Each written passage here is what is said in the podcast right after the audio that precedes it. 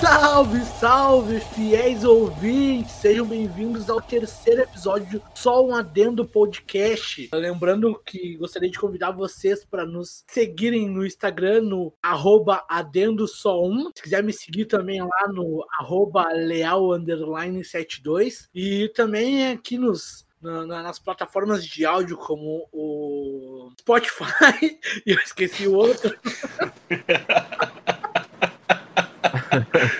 Qual é o outro, Matheus? A gente tá em várias, cara. A gente tá no Anchor, tá no Google. Já estamos lá em umas seis plataformas de áudio lá. Tamo bem já. Eu esqueci. Acontece. Então já te apresentei, Matheus. Fala, galera, aqui é o Matheus, vocês já me conhecem. Eu gostaria de fazer um anúncio, cara, que como a gente tem essa filosofia de vida, né, que foda-se o WhatsApp, né, o Telegram é superior... Paulo do Zuckerberg. Exatamente. Tem um canal no Telegram, que aí tu assina lá e tu vai recebendo sempre que tem um episódio novo, ele vai te mandar com todos os links, tudo pronto. Eu preparei ele essa semana, então tu nem precisa acessar manualmente que ele já te avisa sozinho, tá ligado? Procura lá Só Um Adendo no Telegram ou põe assim t.me barra Só Um Adendo que tu encontra a gente lá. Chega no teu inbox já o episódio novo. Boa, boa. E estamos aqui com ele mais uma vez, né? O queridão Paulo Guimarães. Falei, Paulinho. E aí, tudo bom? É que o silêncio do Matheus aquele dia me inspirou nessa entrada agora. Fala, gurizada! E eu queria dizer que é uma honra mais uma vez estar aqui com vocês. E pau no cu do... É só isso que eu tenho pra dizer. Pau no cu do Zuckerberg também e do... Eu sou o Paulo R. Guimas em todas as redes que vocês possam seguir. Uh, lá eu falo de música e futebol, não necessariamente nessa ordem. E um pouquinho de depressões também, textos pensativos. Boa! E, cara, hoje nós estamos aqui sem pauta nenhuma. Hoje é freestyle, o que vier na cabeça vai rolar. Eu queria mandar um, também um xingamento pro Matheus, que semana passada na apresentação hum. eu chamei o Matheus... completo, fiz todo ali um Deus Gomes, e ele foi lá e cortou, só botou o Matheus, tá ligado? É porque tem que ter identidade, cara. Tu me chama num programa de uma coisa e no outro de outra, aí fica complicado, entendeu? Ah, tá, tá. tá, tá, tá Essa é minha desculpa, pelo menos. Ô, meu, eu queria começar dizendo que eu estou frustrado, meu. Por quê, meu? Porque ontem foi um dia que o meu time, o time que o Paulo também é torcedor, uhum. poderíamos garantir nesse domingo a, a, a vitória do campeonato, né, cara? Uhum. Conquistar o, o campeonato pelos pontos. Porém, teve um lateral esquerdo, maldito, que fez uma cagada logo no início do jogo e botou tudo a perder. Pau no cu. Falei. Pau no cu. Foi o que eu falei. Eu tô frustrado por outra situação também, cara. Uhum. Pra quem não sabe, eu trabalho numa, numa loja que, que vende computadores, monta computadores e tal. E um uhum. tempo atrás eu comprei um computador, tudo top e tal, com descontinho em folha, né? E daí, cara, não cabia na, minha, na, na mesa que eu, que eu tinha aqui, a escrivaninha pequenininha. Era bem pequenininha, não cabia. Daí eu comprei uma mesa nova, tá ligado? Uhum. E achei uma mesa top e baratinha. Aí eu, bom, eu tenho um computador legal, tenho um monitor legal, tenho uma mesa legal... Agora eu vou baixar um jogo legal, né? E eu fui lá no site da Steam e baixei o C S G O. Uhum. Beleza. Rodou tudo direitinho. Na hora de jogar, eu não sei o que significa boomer, mas eu sei que eu sou boomer, tá ligado? ah, os os moleques na sala assim, ó. Eu não sei quem é esse moleque aí. Por mim eu tirava esse moleque. Que louco maldito. Puta que pariu. Tem que treinar com os bots primeiro, pô. É, é, meu... É que boomer seria o, o nego velho burro, né, meu? Tipo, o estereótipo do cara retrógrado pra caralho que não entende porra nenhuma e que não acompanhou as mudanças, né? Se, assim... Ah, então esse sou eu. É, é, geração boomer, Geração né, boomer, é. E nós vamos ter uma... Agora, com, com o Covid, provavelmente nós vamos ter novos boomers, né? Porque é aquele pessoal que veio do boom, de, de alguma coisa que hum. teve um boom populacional, um boom de é nascimento, verdade. uma explosão de natalidade, uma explosão de natalidade. Então, tipo, os hum. boomers são aqueles que nasceram numa época que houve uma grande explosão. Entre mil novecentos e quarenta e seis e sessenta e quatro. Isso, é os filhos da guerra. Filhos da guerra da, da Segunda Guerra. Que Sim. aí o pessoal voltou pra casa e ripa na chulipa, né, meu? O pessoal voltou da guerra Isso. cheio de vontade, olhou pra patroa, olhou, sorriu, mandioca no bombril, né, velho? Fuderam até ficar assado, tá ligado? Até ficar fino igual rabo de rato, não estamos nem aí, cara. O Paulinho começou bem ali, com, bah, com todo o contexto histórico, histórico. ali. Eu, bah, já, já ia fazer um elogio assim, eu, porra, meu, eu tenho amigos inteligentes, tá ligado? Aí ele vai lá e termina com sexo. O cara fudendo até mas, o talo, tá ligado? Mas o, mas mas errado, o termo cara. vem, o termo vem porque as pessoas transaram pra caramba e nasceu um monte de gente. Não tinha controle de natalidade naquela época. O pessoal transava, engravidava e veio muito filho. Morreu muita gente, então como morreu muita gente, tinha que vir muita gente também, né? E aí essa geração é os boomers, é o, é o pessoal que nasceu entre quarenta e cinco e setenta e cinco, e então tu já vê, é um pessoal que tem cinquenta, de cinquenta pra chama de sessenta e quatro. É, é, nem. Então, olha, velho, tu é um boomer. Mas pior que te olhando aqui, tu tá bem meio boomer, assim. Só falta pior, tu bater, né, a foto no, no volante do carro aqui e tal. Bater uma selfie e botar no, no perfil do Instagram. Óculos escuros. Pra quem não tá vendo o Nando, ele tá de óculos escuros, camiseta regata e bebendo monstro, tá ligado? Então, tipo... Não, bebendo não paga nós, paga nós. É, isso ah, aí, não, é. Pode, não pode falar. Depois, depois tu põe um... Um bico. Um cortar aí.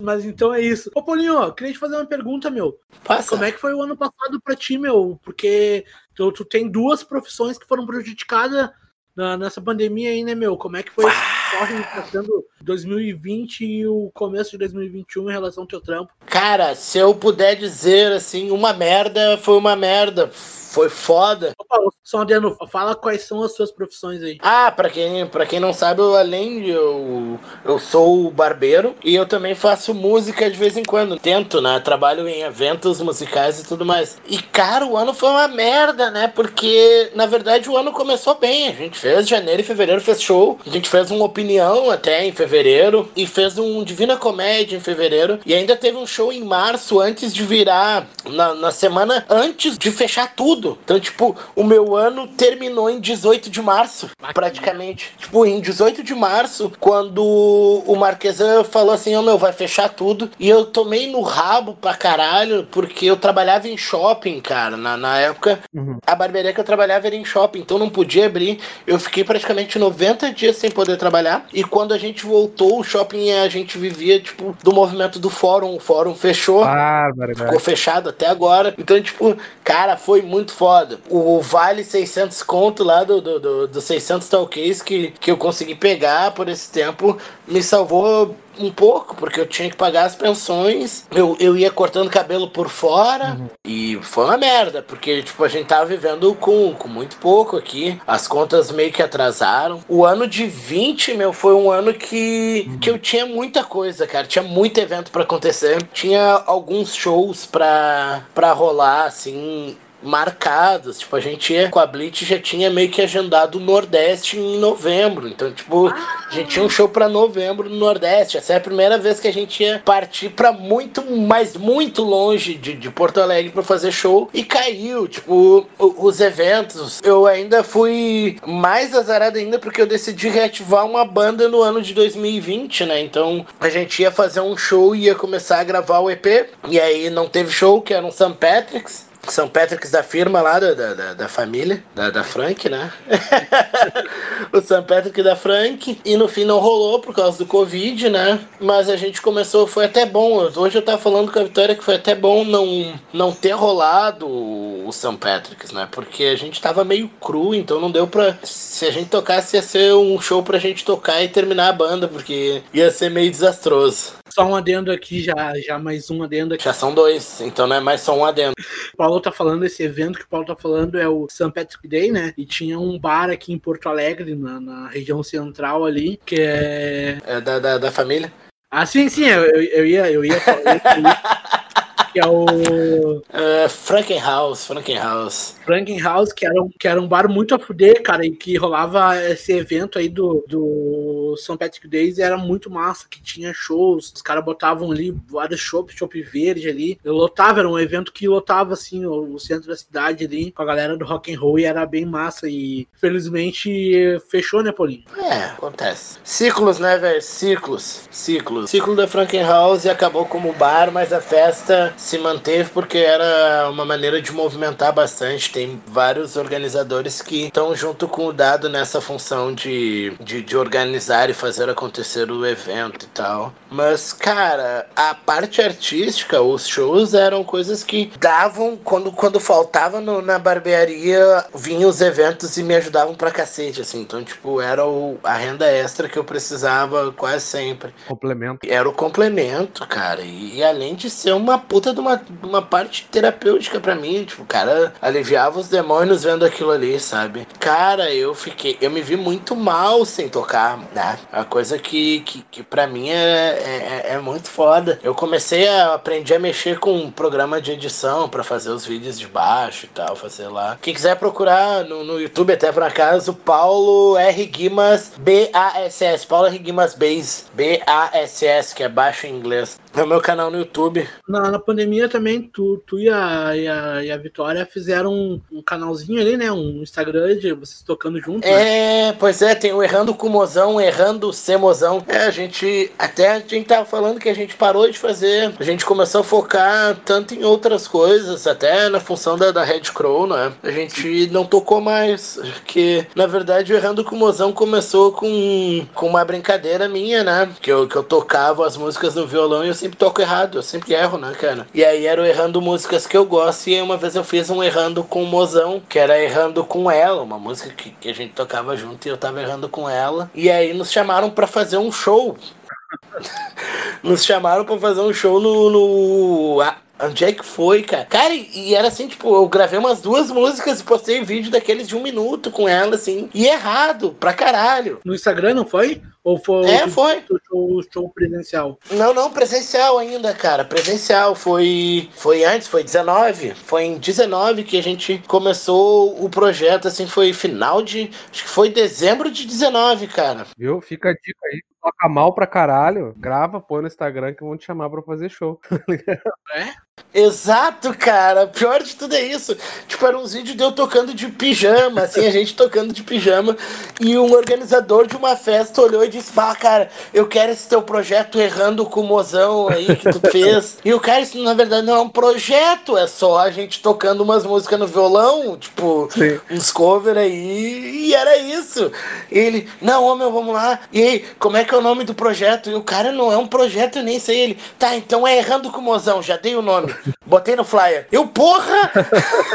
No começo da pandemia ali, quando todo mundo ficou trancado em casa, tinha um perfil no Instagram ali que, que vocês se apresentaram ali, né, cara? Foi bem legal que aquela... Sim, a gente fez com a... É, foi justamente no evento da Rock On, da Rock On que a gente fez lá. Sigam Festa Rock On, arroba Festa Underline Rock On, tudo junto, né? Lá que, que, que o cara, ele, o, o Tobias, ele, ele dá um apoio pra caralho pra galera do, do, do underground, ele dá muito espaço, ele fazia os eventos da Rock On toda quinta-feira, a primeira ou a segunda quinta-feira do mês. Uhum. Ele levava umas quatro ou cinco bandas pro parafernália e ele fazia aquela portaria entrar como dinheiro pras bandas, tipo, ele dividia igual com as bandas, então, tipo, ah, brincando, brincando, eu acabei ganhando uns pila, cara, tipo, com ela, assim. Uhum.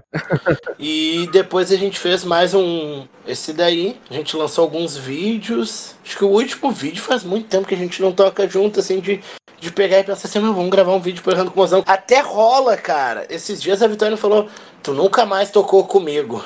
Olha, aí eu E aí eu, tá, vamos, vamos tocar, escolhe a música. O problema é escolher a música pra tocar, cara. Ah.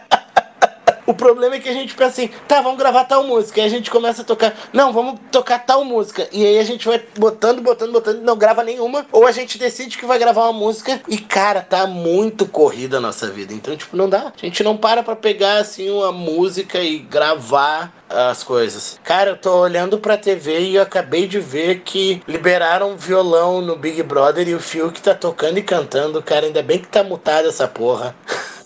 Eu, eu, eu dei uma olhada, tá ligado? E eu, uhum. meu, aquela Karol Conká, meu, eu não sei de onde que tiraram que ela é cantora, porque... Eu vi um vídeo dela tocando Legião Urbana, cara.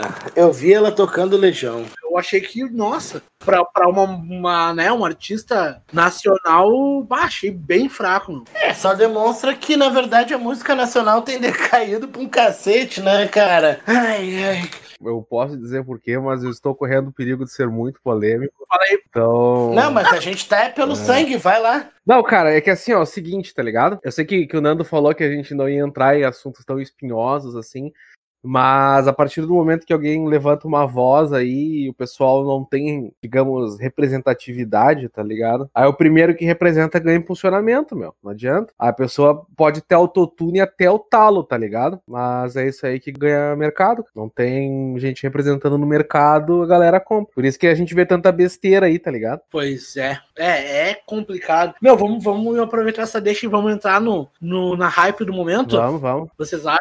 Por mim, vamos, cara. Pode ser, pode ser. É tranquilo pra mim também. A hype do momento é o Big Brother Brasil, né, cara? Que esse ano tá... tem algumas peculiaridades, digamos assim. Tem... A casa foi dividida entre camarote e o pipoca. O camarote é a galera famosa e os pipocas são os fãs. E aí tem uns caras conhecidos aí, né, cara? Como o Projota, essa Karol Conká aí, que nunca nem vi. Tem o Fiuk, né, meu? Que o cara ah, que o deixou... Fiuk é muito engraçado, meu. O Felipe Neto famoso no início foi o, F... o Fiuqueira, né, meu? Ah, tá louco, meu. O cara... meu, o cara é um meme ambulante dentro do bagulho, né? Ah, meu, puta que pariu, meu. Puta que pariu, cara. O Fiuk é de fuder, meu. O Fiuk...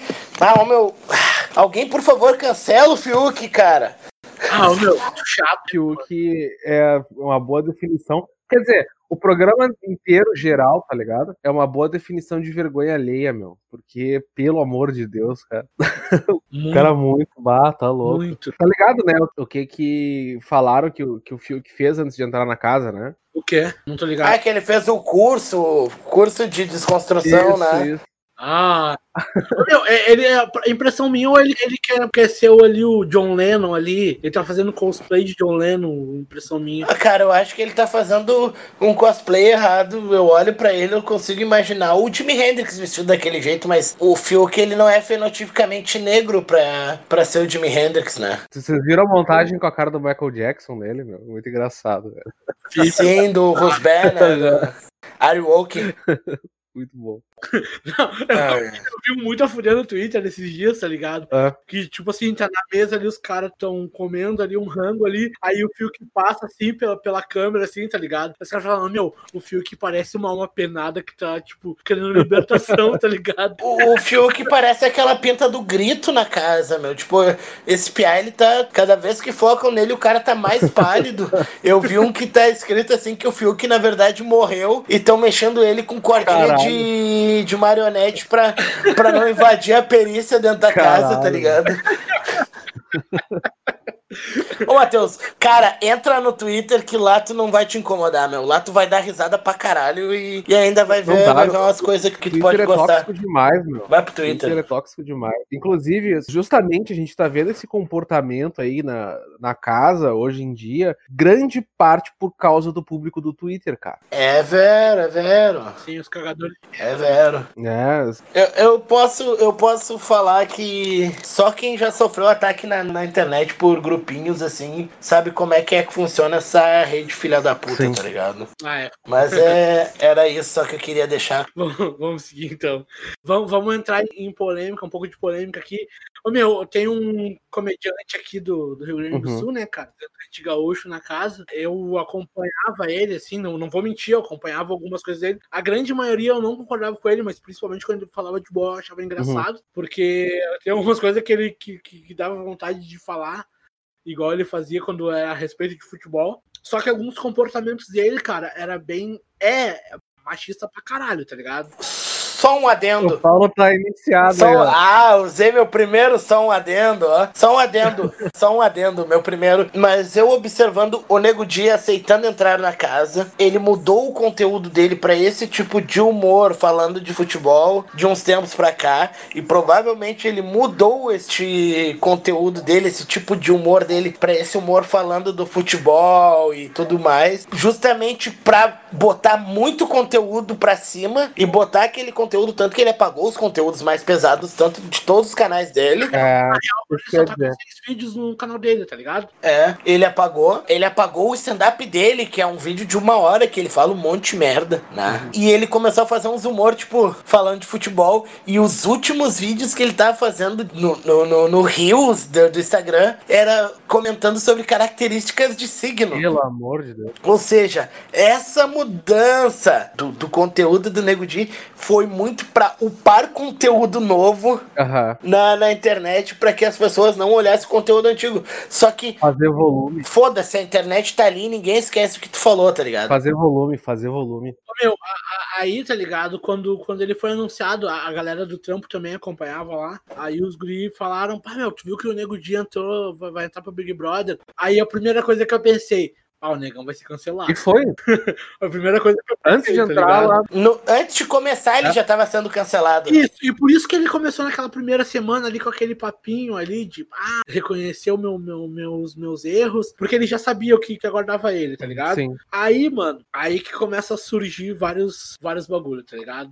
Aí teve a polêmica dele com o Lucas lá, o Lucas Penteado lá, que esse Lucas Penteado também, ele acabou virando um mito na internet também, né, meu? Porque ele foi maltratado lá, né, meu, psicologicamente. Os caras cara maltrataram ele. Quando ele entrou, ele entrou pagando já de... Todos eles entraram com uma ideia, tipo, de ser essa galera tóxica pra caralho aí, tá ligado? Não vou mentir, pelo menos foi essa percepção que eu tive. Todos eles entraram, inclusive o Lucas Penteado entrou com isso aí, com essa ideia. Tanto que ele falou aquele bagulho lá. Não, do... Ele foi o primeiro a levantar um, é. levantar um assunto foda, assim, de se juntar contra as mulheres, né? Ele, ele se juntou é. com o Franco, e... ele começou com o Franco. Não, com as mulheres. Primeiro foi as mulheres que começou por causa da edição passada, hum. né? Que, que teve muito o grupo das mulheres contra os homens, porque era um grupo de homem muito filha da puta também. Os caras faziam muita, muita filha da putagem uhum. lá. Tinha uns papão, uns papo machista pra caramba.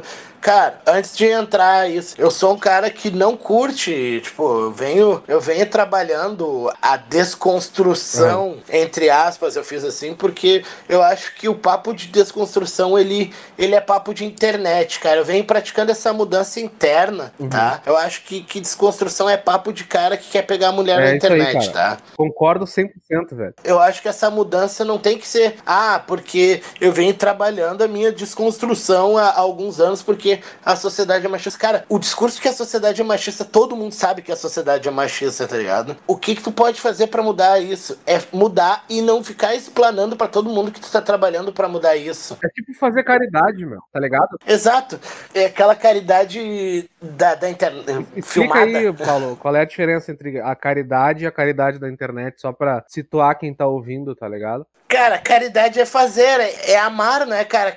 Tu não precisa filmar o amor, tu não precisa expor o amor que tu tem por outra pessoa, até faz, nós vivemos uma, numa época de imagens, mas a caridade em si, cara, se a gente pegar a, a caridade como ela é pregada dentro da uhum. fé, nunca foi dito, ah, vai lá e faz e chama os outros pra ver que tu tá fazendo, só vai lá e Sim. faz, tá ligado? Não precisa expor, a menos que tu seja alguém que ganhe com essa caridade de expor, tipo, ah, um cara famoso que vai doar alguma coisa, tipo, foi o caso do, do Whindersson lá e dessa galera toda que fez pra doar o, os, os cilindros Sim. de ar, né? Eles estavam fazendo porque eles vivem da imagem deles e eles precisavam falar que, cara, estamos fazendo isso. Mas não vai eu, Paulo Guimarães, que ninguém conhece, doar meia dúzia de, de sá de comida de madrugada, uma coisa que eu nunca faço, só pra ganhar biscoitinho na internet. É. Essa é a grande diferença da real caridade. O, o cara até pode gravar, a pessoa que não vive de imagem, tá ligado? O cara consegue perceber quando o cara grava pra guardar bons momentos e quando o cara grava pra mostrar mostrar alguma coisa pra ganhar like, ganhar curtida, tá ligado? É, eu trabalhei alguns anos cortando cabelo de graça. E eu digo que foi uma das experiências mais fodas que eu tive, que eu trabalhei com um projeto chamado Banho Solidário, uhum, por, por algum tempo. E a minha experiência com esse programa foi, tipo, eu conheci muitas pessoas, realidades que, tipo, de pessoas que moram na rua. Eles davam banho, eles tinham, tipo, uma carrocinha de cachorro-quente com dois chuveiros, um pra mulheres tomarem banho e um pros homens. Tipo, eles paravam num domingo e davam rango, banho e comida limpa pra moradores de rua aqui da região central. Sim. E, cara, ouvir as histórias disso foi um negócio que foi muito impactante. A primeira vez que eu trabalhei com eles, eu terminei perto do meio-dia e eu saí pra comer num restaurante. E eu comendo ali, eu, tipo, eu meio que eu chorei, cara, porque eu sabia que eu tinha comida pra comer aquela hora, eu sabia que eu ia dormir, tava começando a chover, e que eu ia dormir embaixo de um teto, com um cobertor, com uma cama e um travesseiro. Eu não sabia como é que aquelas pessoas iam estar. E uma das frases que eu mais, que, que foi uma coisa que eu ouvia, que eu ouço bastante trabalhando como barbeiro, que é, bah, eu tô parecendo gente agora. E tô ouvindo isso de pessoas que vivem abaixo da, da, da margem, né, cara? Sim. Pessoas que estão ali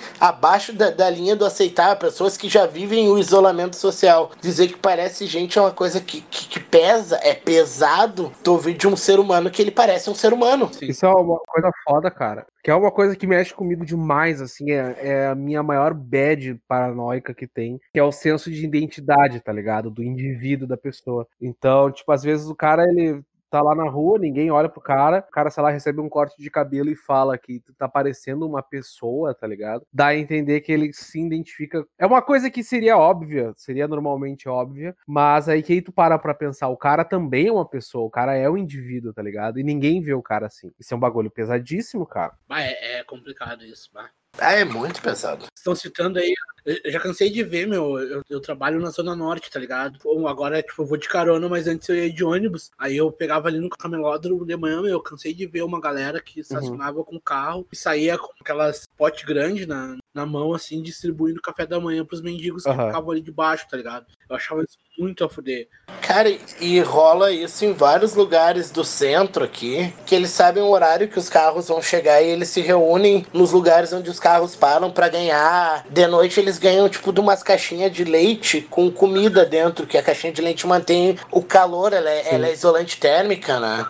E aí eles ganham, eles ganham as comidas quentes dentro da, das caixinhas de leite, assim. E eles ficam ali naqueles lugares. Os moradores de rua, tu vê que às vezes são pessoas que têm um, um certo conhecimento. Eles vêm pra Porto Alegre tentar a vida e não conseguem. E às vezes eles têm vergonha de voltar pra casa pela condição que eles saíram e tá. E aí eles começam a viver em, na condição de rua, de virar os dependentes químicos, os alcoólatras, porque é a única condição que eles têm pra sobreviver na rua. E tem gente que não consegue sair é, da foda. Rua porque ninguém dá emprego pra um morador de rua. Conheço um cara que mora aqui hum. perto da minha casa, que ele era, oh meu, ele era um excelente profissional, assim, como é que se fala? Ah, o pedreiro, o construtor, construtor civil, é, né? Pedreiro. Essa seria o certo de falar. Pedreiro, pedreiro. Não é usuário. Pedreiro trabalhador, não usuário. Que hoje ele é o pedreiro usuário, tá ligado? Hoje ele trabalha com os dois tijolos, então.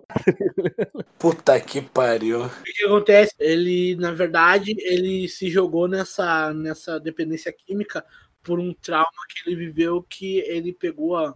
Ele era muito apaixonado pela ex-esposa dele e... pegou ela na, na cama dele com outro cara, tá ligado? E aí ele ficou totalmente fora de si e se jogou totalmente a... A, a droga. As drogas. Ah, que merda. Ele passa aqui na rua direto, ele, ele, às vezes ele grita aqui em casa só pedindo um prato de comida. Então, tipo assim, ele sempre faz um serviço em troca de, de comida, tá ligado? Às vezes mesmo se, se ele não faz nada, a gente dá igual um prato de comida pra ele, porque o cara é, é o meu... Ele foi um excelente profissional na vida, tá ligado? Só que ele, ele não quer. Ele quer viver aquilo ali, tá ligado? E parece que ele ganha uma grana do governo e as irmãs dele pegam a grana, tá ligado? E não dão nada pra ele, mano. Vai, é foda isso aí, mano. Isso é foda. É, isso é um bagulho que é foda que o cara vê, pelo menos, quando alguém morre, tá ligado? É muito comum a gente ver uns parentes que vieram lá da puta que pariu. Sei lá, os caras visitavam a cada dois anos, era muito, tá ligado? Aí o cara morreu e os caras vêm que nem uns abutre pra cima, querer o dinheiro ou alguma coisa que sobrou, que restou. Então, basicamente, tá ligado? Sim. Se tu vai parar pra pensar, o cara ir pra rua é uma morte social. Então, é, dá pra traçar um é. paralelo aí, tá ligado? Que o cara morreu, o cara foi pra rua, infelizmente. Basicamente, o cara, pra sociedade, o cara tá morto, tá ligado? É, é e daí é que vem, que eu digo que a pessoa que, que fala, os seres humanos que, que botaram, perguntavam, tinha a, a, a pachorra de perguntar por que que mendigos não eram contabilizados, não tinha tanto mendigo que, que, que contabilizava na questão do Covid. É só tu parar pra pensar que o mendigo ele já vive de isolamento social a vida toda, tá ligado? O morador de rua ele já vive num isolamento social. Ninguém quer chegar perto, ninguém toca, tá? E na maioria das vezes eles morrem sem documento como indigente, então eles são só alguém que não vai entrar pra conta de porra nenhuma porque não tem documento. Não. Sim. Ah. É, não, a gente vê casos que nem lá na, na Cracolândia, lá, tu vê na T V, tá ligado? E aí, tipo, os caras ficam aglomerados pra caralho lá, tá ligado? Só que tu vai parar pra pensar, tipo... É, que nem o Paulo falou, tá ligado? Ninguém entra em contato com os malucos, assim, diretamente. Então até que faz um certo sentido, é mais ou menos como se eles estivessem dentro de casa, só que a casa deles não tem teto, tá ligado? Mas é, um, é uma, uma coisa bizarra, tá ligado? Cara, eu já falei qual é o conceito do A Prisão Sem Muros da Delirium, cara. É o conceito do nome Prisão Sem Muros, o disco da Delirium. Não. É assim, ó, cara, esse é o Mirodo me contando, que eu entrei na Delirium depois do, do A Prisão Sem Muros ser gravado. Alô, né? Só mais um adendo, tá? Delirium Twins é uma banda... daqui da, do nosso bairro aqui, que Paulo já tocou há muitos anos atrás, que é uma baita banda referência pra nós aí. Segue o baile. Tá? Então, o conceito da Delirium do, do disco, né, A Prisão Sem Muros, é que é baseado num episódio da, da Caverna do Dragão, onde o cara, ele é aprisionado num corpo e ele vaga pelo mundo livre. Uhum. Só que ninguém entende ele e todo mundo que olha ele vê um monstro, porque ele não fala, ele tenta se comunicar com as pessoas e ninguém consegue ver. E esse conceito é tipo de uma prisão, tu tá preso naquilo, Sim. tu tá isolado, ninguém quer chegar perto de ti, tu tá sendo punido, mas tu é punido a viver livre no mundo com aquela imagem de tu ser um filho da puta, um monstro. Sim. Quando agora tu falou de ah, o cara tá morando, a casa dele não tem teto, a casa dele é o mundo, né? Sim. Então, tipo, ele tá meio que condenado a viver livre, porém dentro daquela prisão que é Sim. o mundo. É, e aí tem correntes, no caso poderia fazer um paralelo assim, tipo, uma analogia, tipo, as correntes podem ser as drogas, tá ligado? Eu não me lembro exatamente como é que é, e eu não sei dizer quem é que disse, tá ligado? Mas é que basicamente diz assim, que tipo, um escravo, né, no caso, ele se libera das correntes, ou do, do mestre anterior, pra procurar um, um novo, no caso, ou, ou cair numa nova, uma nova armadilha, alguma coisa assim. Eu não me lembro como é que é exatamente, tá ligado? Mas é essa, essa intenção, que tipo, a gente nunca é livre, na verdade. Sim. A gente sempre vai ter essa sensação de falsa liberdade, e aí no final a gente vai estar tá caindo em outra armadilha, outra algema, outra corrente, qualquer coisa que seja, né? É que na verdade a gente condena o, o, o morador de rua, ah, porque ele bebe, ele, ele pega dinheiro pra beber, pra fumar. Cara, todo mundo tem suas drogas, tá ligado? Todo mundo tem seu vício, seja ele futebol, mulher, rock and roll. É, meu Deus, como é, não, isso é bom. Eu digo no sentido, não que seja necessariamente voluntária essa caída na armadilha de volta, não quer dizer que seja voluntária. Sim. Se tu parar pra pensar, a gente fala... Eu, eu sempre falei, quando eu dava aula no curso de barbeiro, pros meus alunos, que quando eles fossem entrar pra barbearia, eles não achavam, eles não achassem que eles iam ser livres de patrões. Porque agora o patrão deles ia ser a barbearia, Sim. que ia cobrar dele o aluguel, que ia cobrar isso, que ia cobrar aquilo. Ele ia ser cobrado por esse resultado. É... A nossa sociedade, ela é assim, ela, esses padrões se repetem, tu saindo dele ou não, tu vai viver dentro desse, tu tá no jogo e tu vai ficar nesse jogo pro resto Sim. da vida, tá ligado? Tu não vai sair dele, a menos que tu tenha um nirvana, um ápice total,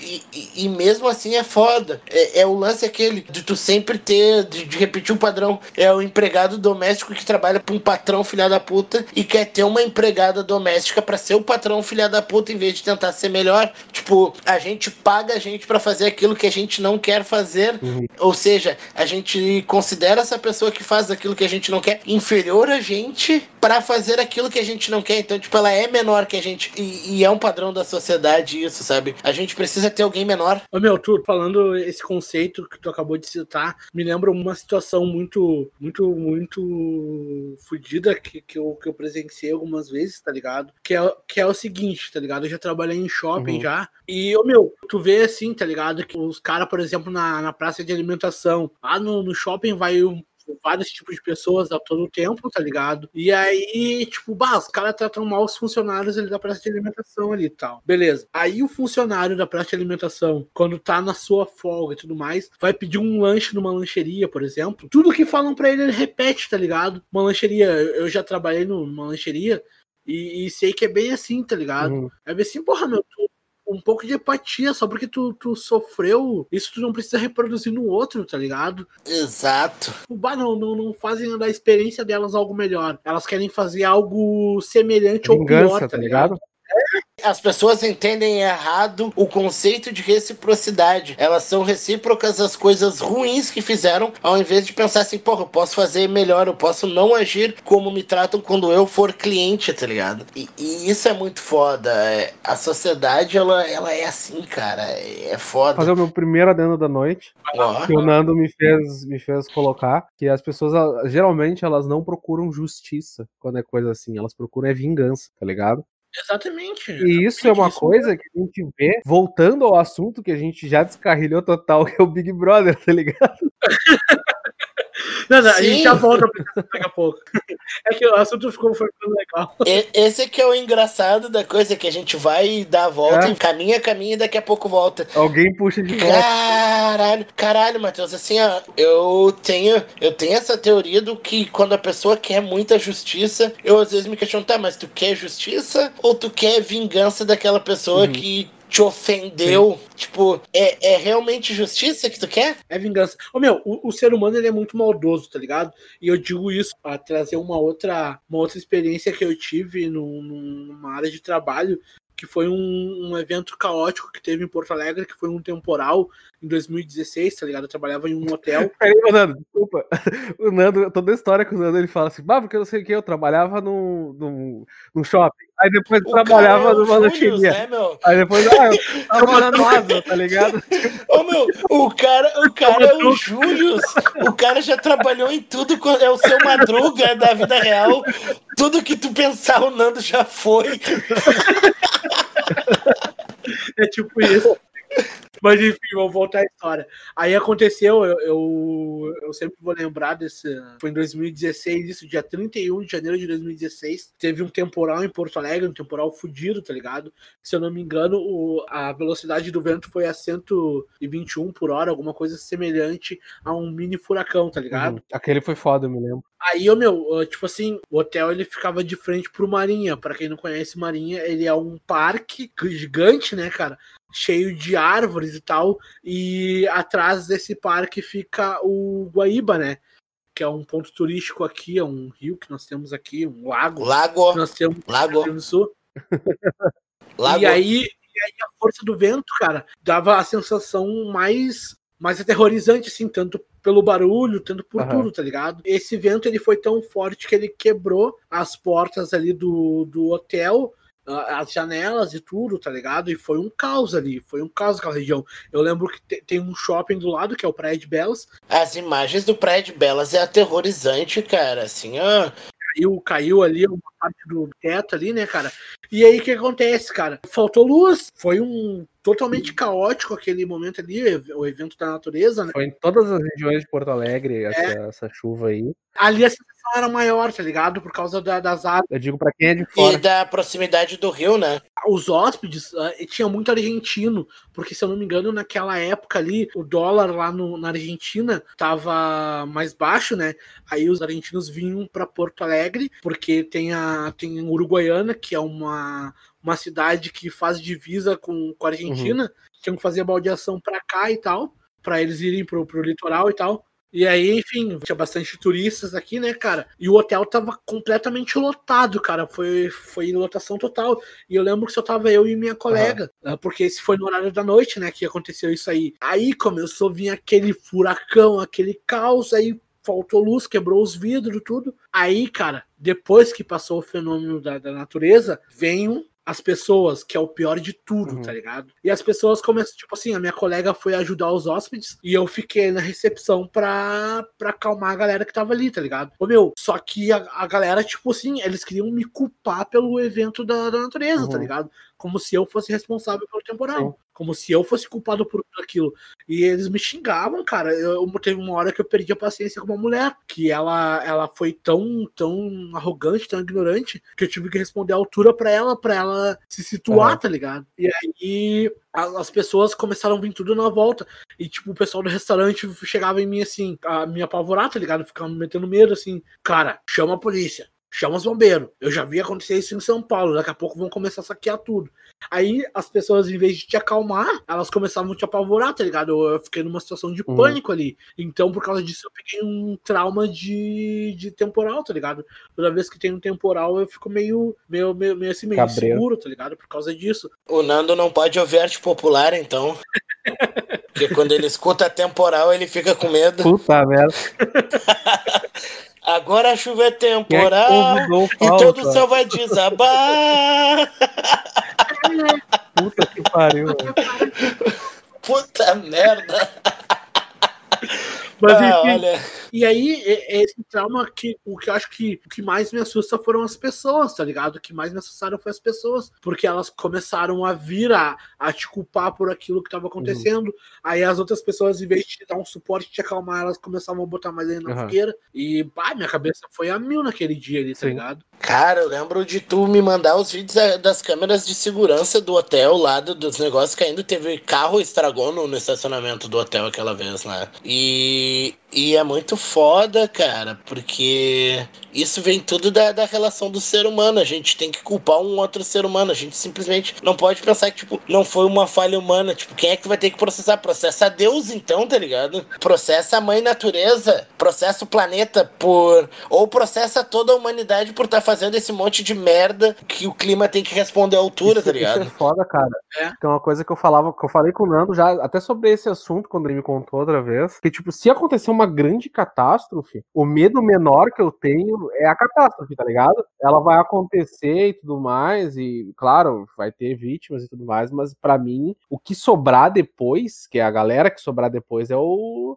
é quando o bicho vai pegar de verdade, tá ligado? Mas esse é o papo que a gente mais tinha quando se juntava na mesa, era, era o medo da, da sociedade, né, meu? Do, tipo, do, de, uma, de uma sociedade pós qualquer coisa, Sim. tá ligado? Bah, uma guerra, como é que vai ser o ser humano pós uma guerra? Tipo, quando começou essa função do Covid... Eu ia falar isso agora. E o pessoal começou, ah, porque agora a gente vai aprender a ser melhor. Não aprende, vai aprender o caralho. Só vai piorar. O ser humano vai ficar dentro de casa criando neurose, vai ficar pior ainda. E fora que no começo da, da, da pandemia, os caras tocaram, assim, os que tinham mais condições financeiras e os mais paranoicos, estocaram álcool gel, estocaram papel higiênico, e os, os mercados estavam numa situação crítica, porque não tinha mais nada, e foi um egoísmo total das pessoas. Egoísmo total e falta de e falta de informação, cara. Porque o ser humano, ele adora ver as coisas pela metade, né? Porque o que que aconteceu? Por que que os filha da puta saíram estocando papel higiênico,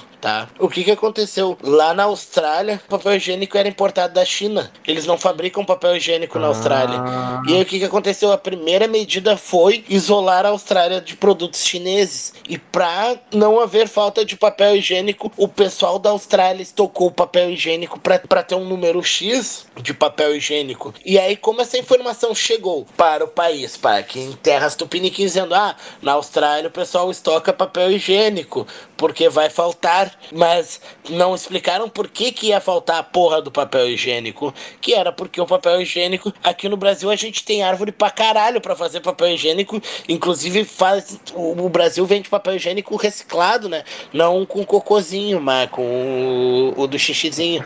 O do ranho. Xixizinho, o ranho dá pra reciclar. O do cocôzinho não dá, tá, gente? Fiquem tranquilos. Se tá acabando o mundo, a última coisa que eu vou me preocupar é como é que eu vou limpar a bunda. Eu posso limpar a bunda com claro. uma toalha, com a mão, tá ligado? Qualquer coisa. Ando, ando fedendo a merda pra ninguém tentar me matar. Azar, tá ligado? Defesa, mecanismo de a, defesa. A última coisa que eu vou me preocupar é como limpar a bunda, velho. Mas aí tu chegava, cara, eu me lembro que quando fechou tudo, o que que aconteceu? Eu, eu recebi a minha semana e eu não sabia quando é que eu ia voltar. Aí a tia da Vitória morava no interior, ela mora no interior, ela é bem de vida, né, meu? Ela tem uhum. dinheiro. E ela foi no Big com a gente e fez um puta de um rancho de chegar no Big do, do, do Barra Shopping, que é aquele baita Big, e as prateleiras tá vazias, com escrito assim, bah, pacote de massa só pode pegar quatro pacotes de massa por, por carrinho. Uhum. Arroz, cinco quilos pra cada carrinho, porque teve uns filha da puta que encheram as picape de rango pra ficar, que era a princípio noventa dias, porque acharam que ia tudo acabar, sendo que o Brasil é produtor de tudo aquilo que eles estavam comprando. A gente é exportador daqueles produtos, sabe? A gente exporta aquilo que os caras estavam fazendo estoque, tá? Mas sobre o papel higiênico, eu depois eu, eu até acabei fazendo uma piada que o pessoal meio que riu, porque por que que o pessoal acabou estocando papel higiênico? Porque a cagada do trampo ficou pra dentro de casa, então ia gastar mais papel higiênico, né? Porque a cagadinha depois do almoço no trampo, ela é sagrada, né, cara? Ah, verdade, verdade, verdade. Verdade. Inclusive, você que tá escutando esse podcast nesse exato momento, aproveite pra cagar agora, escutando a gente. Se estiver cagando, manda uma mensagem de áudio pra nós lá no Anchor, dizendo assim, ô galera, tô cagando e ouvindo vocês. A gente vai ficar muito feliz. É, é isso aí. Caguem, porque o que a gente tá falando aqui é merda e vocês estão fazendo é. merda. Olha aí, que coisa maravilhosa. O programa deu uma derrapada fodida agora, tá ligado? Qualidade. Mas vamos, vamos, vamos falar de Big Brother, então. Vamos voltar. Merda por merda, vamos voltar a falar é. de Big Brother agora. Deixa eu voltar no raciocínio, então, tá ligado? Aí, pá, quando os guris lá do trampo falaram, bah, meu, o Nego Di vai, vai, vai ser um dos caras confirmados da casa lá. Aí eu pensei, bah, meu, o, o Nego Di vai se queimar rapidinho. E dito e feito, né, meu, não, não demorou muito, ele se queimou, cara. Ele fala muita besteira, né, meu? E eu, meu, aqui na, na... quando ele voltar, meu, ele já vai ter um processinho do filho do Alan do Cruz, né? Por quê? Que surgiu essa semana aí.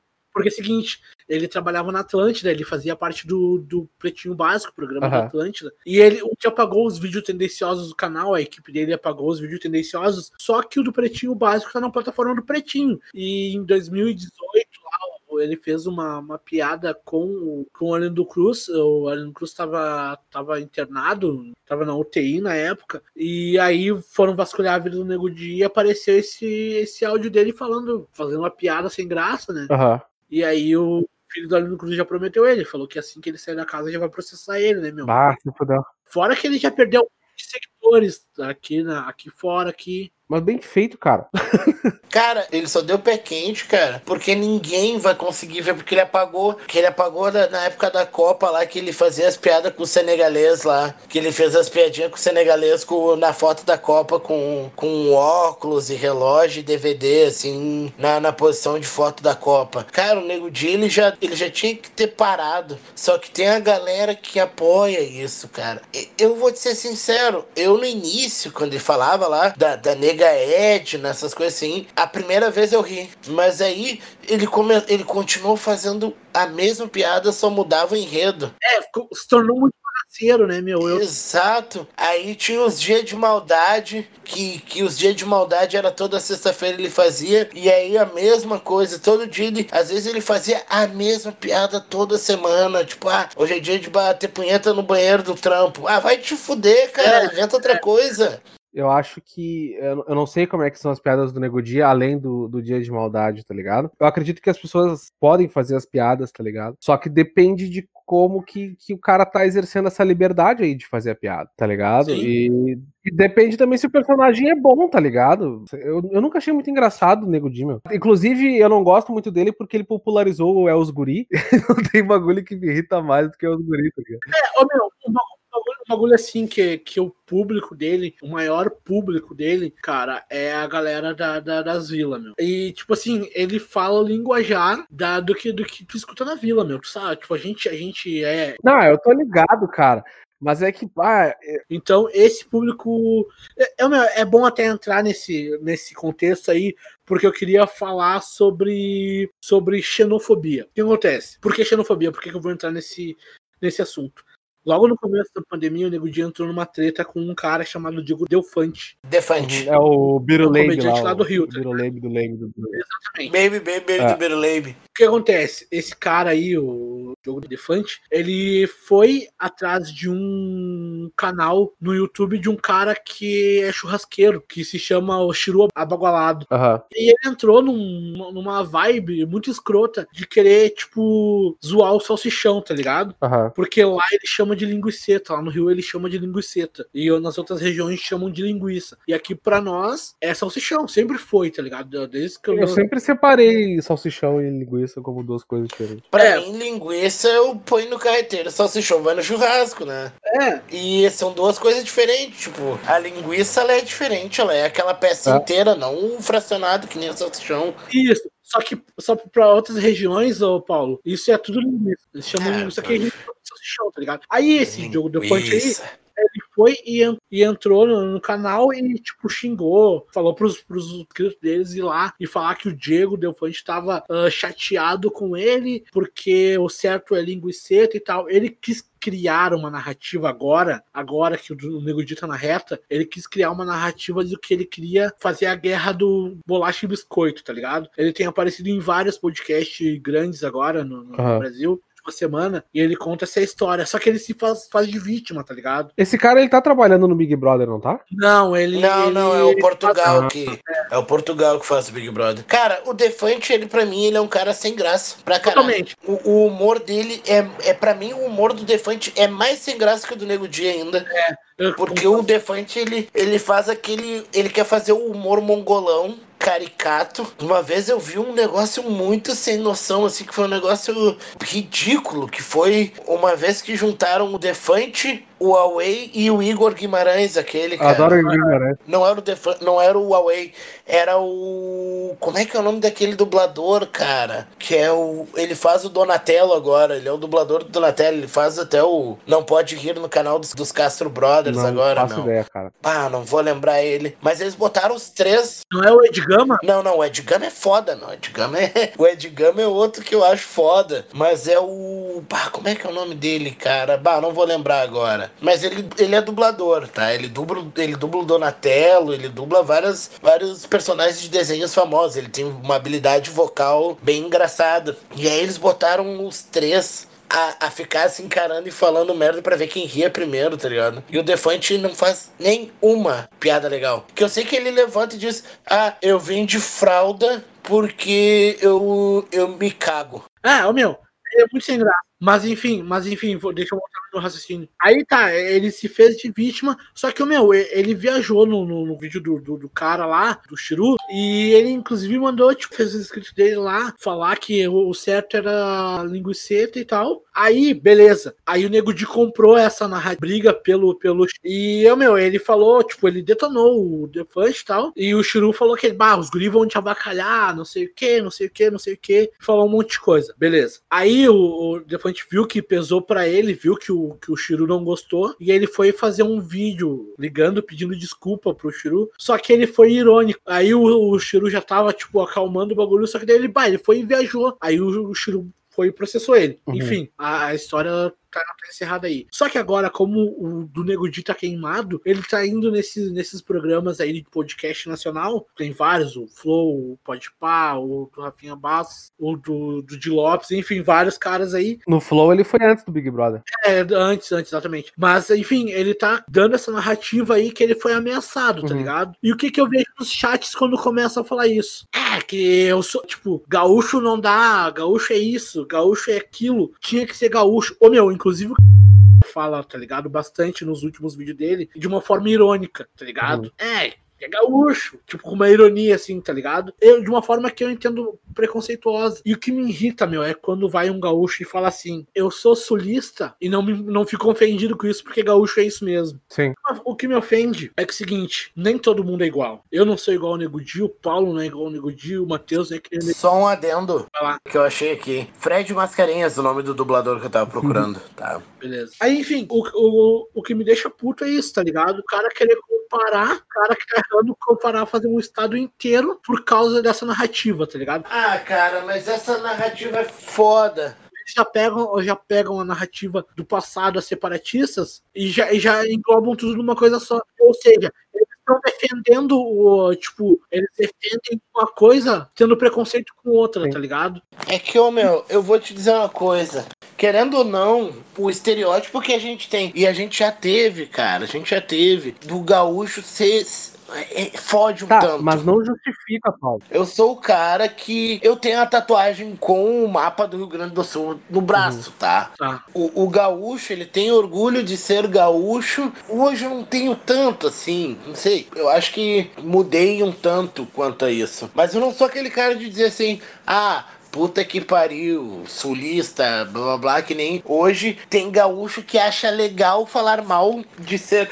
gaúcho e morar no Rio Grande do Sul pra ganhar biscoitinho na internet de pessoal do centro do país. Ai, sou gaúcho, mas não sou retardado sulista. Ah, vai tomar no cu, velho. Tipo, mas se tu parar pra pensar, esse é o mesmo, esse é o mesmo hype que eu bato, tá? É o mesmo hype que eu bato em relação às torcidas aqui. A gente fala da torcida do Grêmio, a gente generaliza muito aqui no, na, na, na aldeia aqui as torcidas falam, tem até fala time de racista, torcida racista e blá blá blá, e dentro do Beira-Rio ainda rolam cantos homofóbicos, ou seja, tu condena um ato, um ato preconceituoso, mas tu fala um monte de merda também, tu é preconceituoso, tu é homofóbico e tu tá cometendo um crime de preconceito também. Exato. Ô meu, eu, eu detesto esse bagulho que é generalizado com o futebol, exatamente quando acontece alguma coisa, tanto quanto o Inter, a, a torcida do Inter fala alguma merda, ou quando a torcida do Grêmio fala uma merda,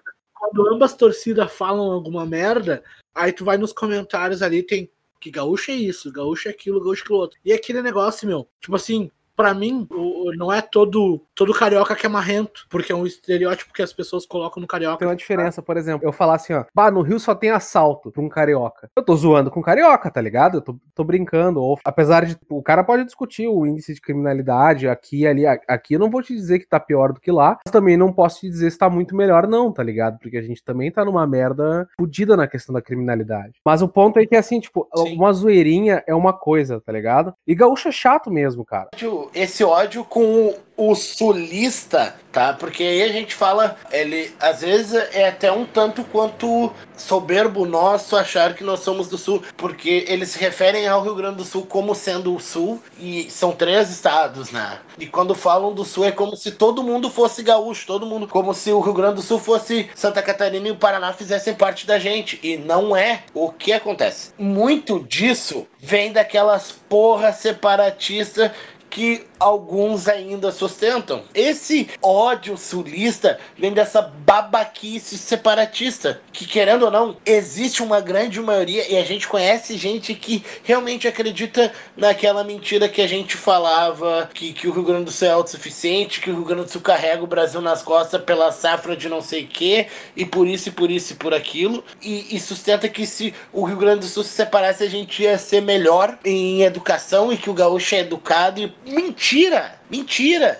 E querendo ou não, esse estereótipo foi o que foi vendido pra lá e a gente paga. A gente paga, a gente sabe que não é todo mundo que é assim, mas a gente paga pelo estereótipo que é vendido pra fora, que os gaúchos fazem isso. É a mesma coisa que a gente, que tu acabou de falar do, do carioca, que o carioca, ah, a criminalidade no Rio, ah, porque isso e aquilo. O paulista que se acha o dono do país, que acha que São Paulo é, é o centro do mundo porque é a maior cidade, e assim vai indo. Tem a diferença entre a zoeirinha, tá ligado? Uma zoeirinha é uma coisa. Ah, o cara fala, ah, sei lá, gaúcho é tudo arrombado, tá ligado? Depende do contexto que ele tá falando. O problema é, é que nem o Nando falou, tipo, ou que nem a, a mulher falou lá no, no programa de T V, a, a Conká lá falou na T V do, do nordestino, ou o cara falar no Flow, tá ligado? O mais foda é o ódio seletivo. Por exemplo, lá, ah, a xenofobia do bem com o sulista. É, isso aí do bem, esse do bem ah, que é, é com o gaúcho, é, é, é exato, é, é o ódio é. do bem. E, e, e é real, é real.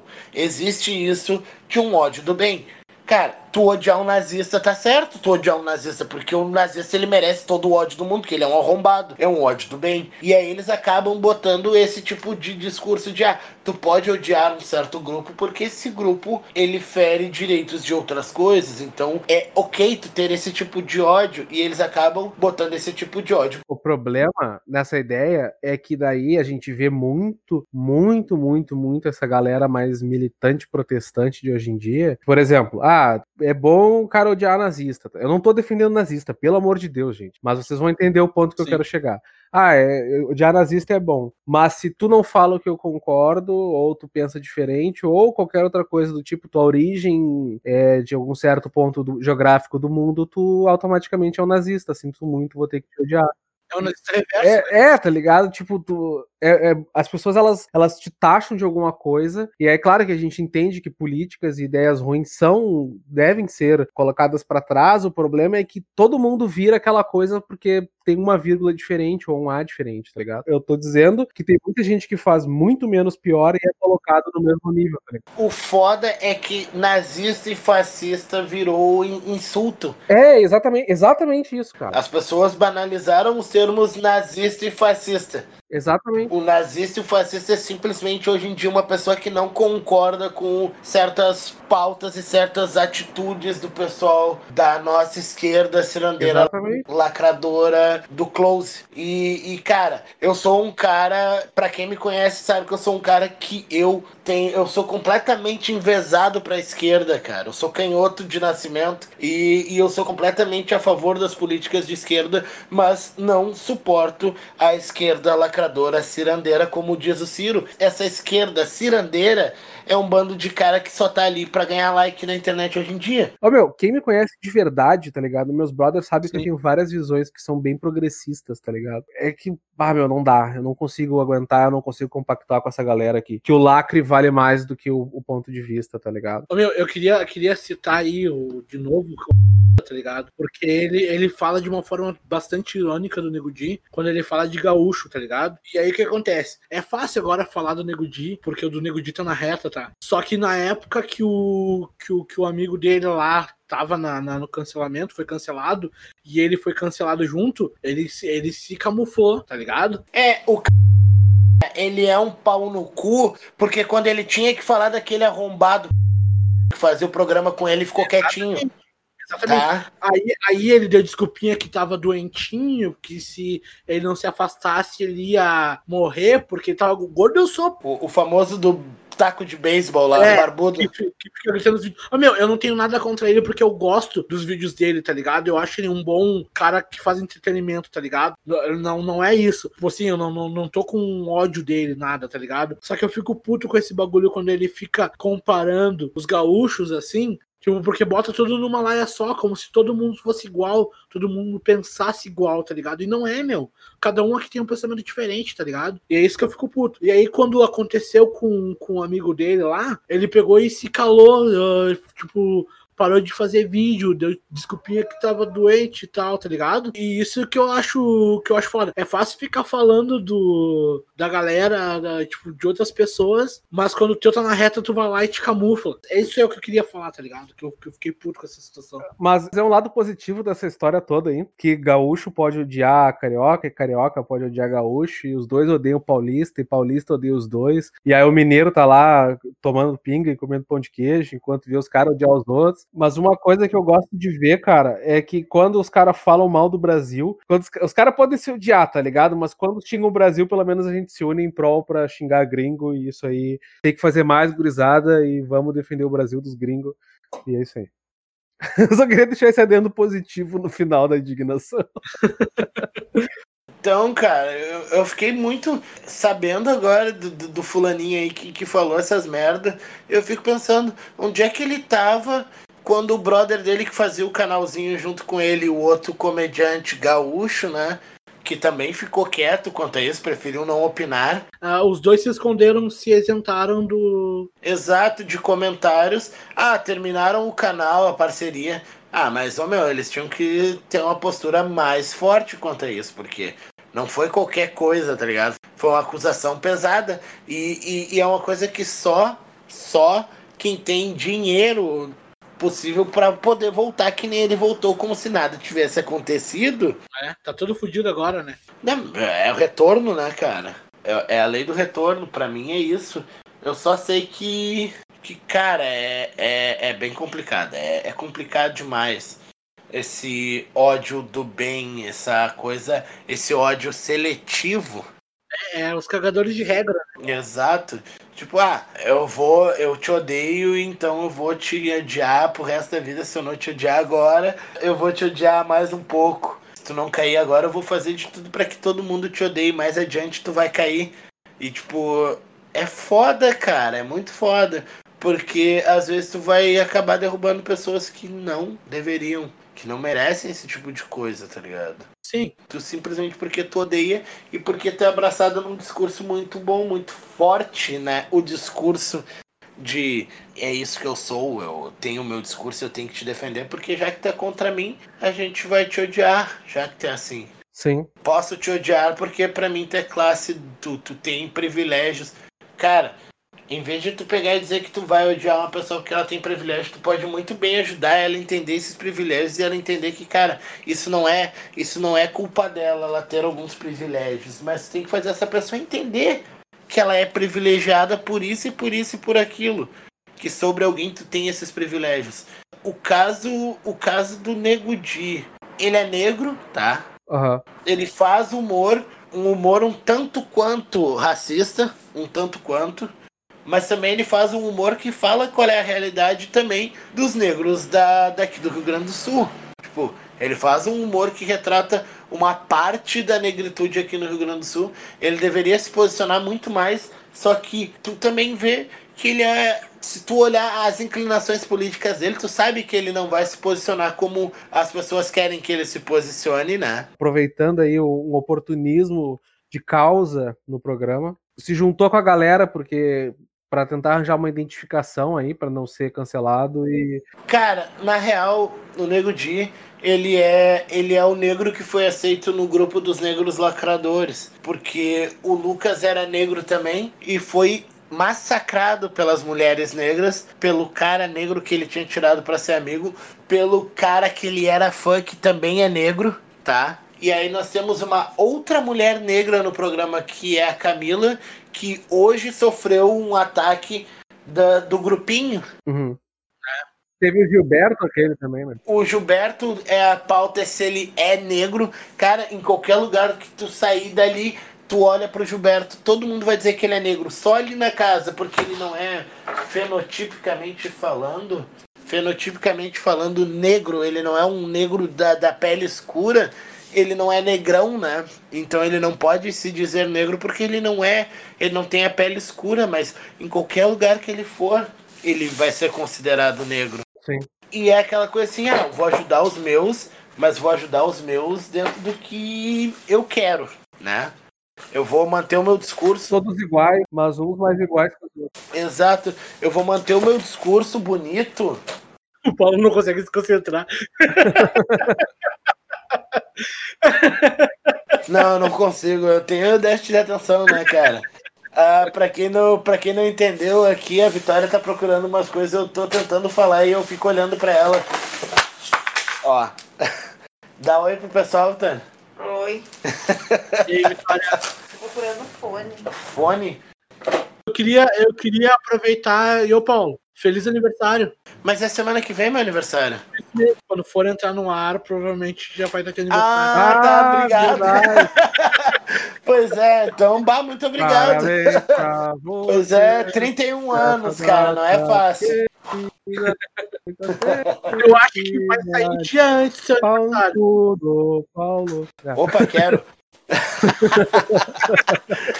Cara, e teve também aquela função da, da Lumena aqui, que, que queimou todo mundo, brigou com todo mundo, porque os caras botaram maquiagem, botaram maquiagem e ela tava falando do, da transfobia e que pessoas trans morriam por estar fazendo piada. E essa semana o Arthur, que é do grupinho dela, o branco do amigo, o branco amigo, né? Foi uhum. lá e fez uma piada, botou, dobrou a camisa e fez trejeitos de homossexual, imitando um travesti, e a Lumena deu risada disso. Ela não é. fez o discurso. E aí é aquela coisa, o discurso é seletivo, e esse discurso seletivo pra mim não conta, não vale. Os o... amigos do rei, né, meu? É. O Lucas saiu no, no sábado, né, depois da festa, porque foi muito culpa dela também, tá ligado? Porque ela quis dizer que ele tava causando em cima de uma pauta coletiva que seria o movimento L G B T, né? E, tipo, ela quis meio que acusar o cara como se ele não fosse bi, tá ligado? Sim. Só que, porra, meu, o cara não vai beijar um outro cara na frente do... Rede Nacional. Do, pra lacrar. É, não, a, até poderia, tá ligado? Ah, eu, eu acredito que não. Cara, até beijaria, até beijaria, mas não daquele jeito. O cara vê pelas cenas que foram... foram expostas aí pro público, tá ligado? Rolou uma química ali, o cara grudou o outro e era isso, tá ligado? Tesão, o Gilberto fala, foi cachorrada, foi tesão. Não foi ele que saiu, olha só, eu beijei esse cara aqui e não votem em mim porque eu tô com vocês. A galera que começou a questionar, inclusive teve um maluco que falou que não deveria se questionar, lá dentro que ele falou, que não Sim. deveria se questionar o beijo dos caras porque ele acha que foi legítimo e tal. E é exatamente isso, tá ligado? Quem tem que saber se foi ou não é os caras que se beijaram. Eu, eu não sei o que que me espanta mais nessa conversa. É que o Matheus tá tão inteirado do Big Brother. Ou a Ô, gente irmão. tá falando de... Tipo, o Matheus tá vendo o Big Brother, cara. Que mundo cara, é esse, velho? Eu, eu vou te dizer. eu, tava, eu tava falando isso pro Nando esses dias. Que eu tô adorando essa edição. Porque tá botando um espelho na frente dos lacradores, tá ligado? Exatamente. Uma das coisas que eu trabalhei muito na terapia é a questão do espelho. Cara, a questão do espelho só incomoda no outro aquilo que tem dentro da gente, aquilo que é reflexo nosso. A gente só se incomoda com uma pessoa porque a gente passa por situações, a pessoa age como a gente agiria com outras pessoas assim. Então, acho que o que mais tem que nos ensinar essa edição do Big Brother é a gente se questionar o quanto do outro que tá me incomodando que tem em mim. Não, tá ligado? Aquele, aquele meme que tinha, que tá, tá perdido na droga, ou tipo, alguma coisa assim que é. Às vezes o maluco tá doido da droga. Isso, isso. Nesse caso, é às vezes o maluco tá doido na lacração, tá ligado? Sim. Então, pela primeira vez na vida, eu gostaria de agradecer a Rede Globo aqui, vou deixar registrado, pelo o bom serviço que vocês fizeram a botar essa galera lá. Provavelmente foi um tiro no pé de vocês, mas não, a realidade por fora tá sendo acho ótimo. Acho que foi um tiro no pé dos caras, os próprios artistas. Cara, eu acho né? que é do, dos caras. Hoje eu tava comentando que um cara que tem vida pública, tá? E a gente não tá falando, tipo, do ano passado que tinha Manu Gavassi, que quem é Manu Gavassi? Uhum, uh, não sei quem é. Tinha uma, uh, as pessoas que estavam no, no camarote, tá? As pessoas que vieram como famosos ano passado não eram tão famosas, eram famosos de, de segunda linha, eram... Só conheço o cara aquele que fez o Tim Maia lá. É, eu acho que o mais famoso do, do, daquele camarim, daquele, de, desses famosos era o Babu Santana, e mesmo assim ele é o cara... Ele... Ah, é, e o Pyong Lee que era youtuber, né, cara, que, que eu conhecia... por ele fazer uma, participar do U T C. Eu não, não conhecia ele por ser hipnólogo. Eu, eu vi ele no U T C algumas vezes. Uhum. Eram pessoas que eu posso dizer quase famosas. Eram subcelebridades. Uhum. Subcelebridades. Só que esse ano eles foram a fundo. Eles pegaram gente que é conhecida. Tipo Karol Conká e Projota. Cara, pra esse tipo de gente, esse tipo de programa não serve. Porque a partir do momento que eles não vão conseguir esconder os personagens deles, eles estão muito aptos a nunca mais aparecerem como gente que é idolatrada. Eles põem em xeque. Esse tipo de programa é para pessoas comuns, uhum. tá? E o que que eu digo? As duas últimas edições do Big Brother são experiências sociais para que todo mundo pudesse entender um pouco mais sobre... algumas coisas. A edição passada mostrou a importância de se fortalecer pautas e de a força que a minoria tem sobre as maiorias quando trabalha junto. Uhum. Exato. E essa edição de hoje, desse ano, nos traz a importância de a gente questionar o uso errado das pautas. Exato. Isso é uma coisa que muita gente... Aí eu tô, tô levando pro lado pessoal, que muita gente me, me tirava quando eu questionava o cara que sinalizava virtude, tá ligado? E isso mostra, esse programa é bom, porque ele tá mostrando que ninguém é cem por cento virtude. Exatamente. Não adianta tu dizer na frente de todo mundo que tu é o bonzinho, os caralho a quatro, e tu acolhe, e tu faz... O... E no, no final, cara, tu, tu fazer uma parada dessas, tá ligado? Que aí vemos alguns nomes aí, a não ser que seja um, um, um combinado com a Globo pra eles serem os maiores paus no cu possíveis, tá aí pra mostrar que, que virtude não é assim, não é? Não existe gente que é cem por cento virtuosa, tá ligado? A não ser que tu seja os Cavaleiros da Virtude, aquele filme que dava na sessão da tarde lá dos canguru. Meu, uh, tipo assim, eu comecei a assistir o Big Brother ano passado, depois de muitos anos, muitos anos mesmo, Eu acho que eu diria desde o começo, tá ligado? Eu, eu, eu tava na praia um pouco antes da pandemia eu, e, tipo, o único canal que pegava ali era o que tava dando Big Brother, tá ligado? E como era uma prainha, aquelas bem, bem underground, tá ligado? Eu, tipo, não tinha... Não tinha muito o que fazer de noite, o que restava era ver T V e beber, tá ligado? Vi que tava o Pyong, eu vi que tava o Babu, o Babu, eu nem sabia que o nome dele era Babu, eu conheci ele como o grande do, do Cidade de, Cidade de Cidade Deus, de Deus. Tá ligado? Eu lembrava dele como o grande Cidade de Deus e tal. E aí, tá, beleza. Aí, eu fiquei olhando ali e eu, eu vi que, bah, deu uma treta no, logo no começo ali. Tanto que, pra atender o tal do Big Fone, teve um cara que, tipo, atropelou o Pyong, se eu não me engano. E isso no começo, né? E depois deu toda a treta dos caras contra as minas, que eram os, os, os fortão lá, os branquinhos, fortão e tal, contra as minas, tá ligado? Aí entrou, uhum. entrou dois elementos surpresa, tá ligado? Tal da casa de espelho, acho que é alguma coisa assim. Entraram. É, isso aí. Entraram depois com informações externas, tá ligado? Que a galera ia trazer pra eles, que, os, que esses caras tinham sido cancelados, e daí todo mundo fechou com as minas, tá ligado? Contra esses caras. Na verdade, entraram dois, que foi uma mina e um cara, e o cara tava olhando porque eles olhavam a reação do público na casa de vidro, que estava no meio do shopping, e ele entrou e ele colou nas minas porque ele sabia que as minas estavam com moral. E aí ele virou o esquerdomacho de estimação da, das gurias. Eu vou chegar nesse ponto, vou chegar nesse ponto. Foi isso que eu comecei a acompanhar, tá ligado? Justamente por isso que o Matheus acompanha essa, essa edição. É exatamente isso. As contradições, tá ligado? Porque, bah, beleza, a pauta feminista ali foi... Ela foi necessária e ela foi muito válida, tá ligado? Só que depois acabou mudando a situação. A minha percepção do que eu via, tá ligado? Que eles começavam a se juntar contra os dois caras que ficaram. Que foi o Prior e o Babu. Uhum. E, tipo assim... Eles sempre ganhavam a liderança, porque eles sempre tiravam o Prior, que era o, o mais jogador, tiravam ele da prova, que ele era o cara que tinha mais potencial de ganhar numa prova de resistência, e o Babu hum. era, tipo, mais fraco na, nas provas, ficava e tal. O Babu ficava, mas ele não ganhava, porque ele sempre dava uma rateada, né? Exatamente.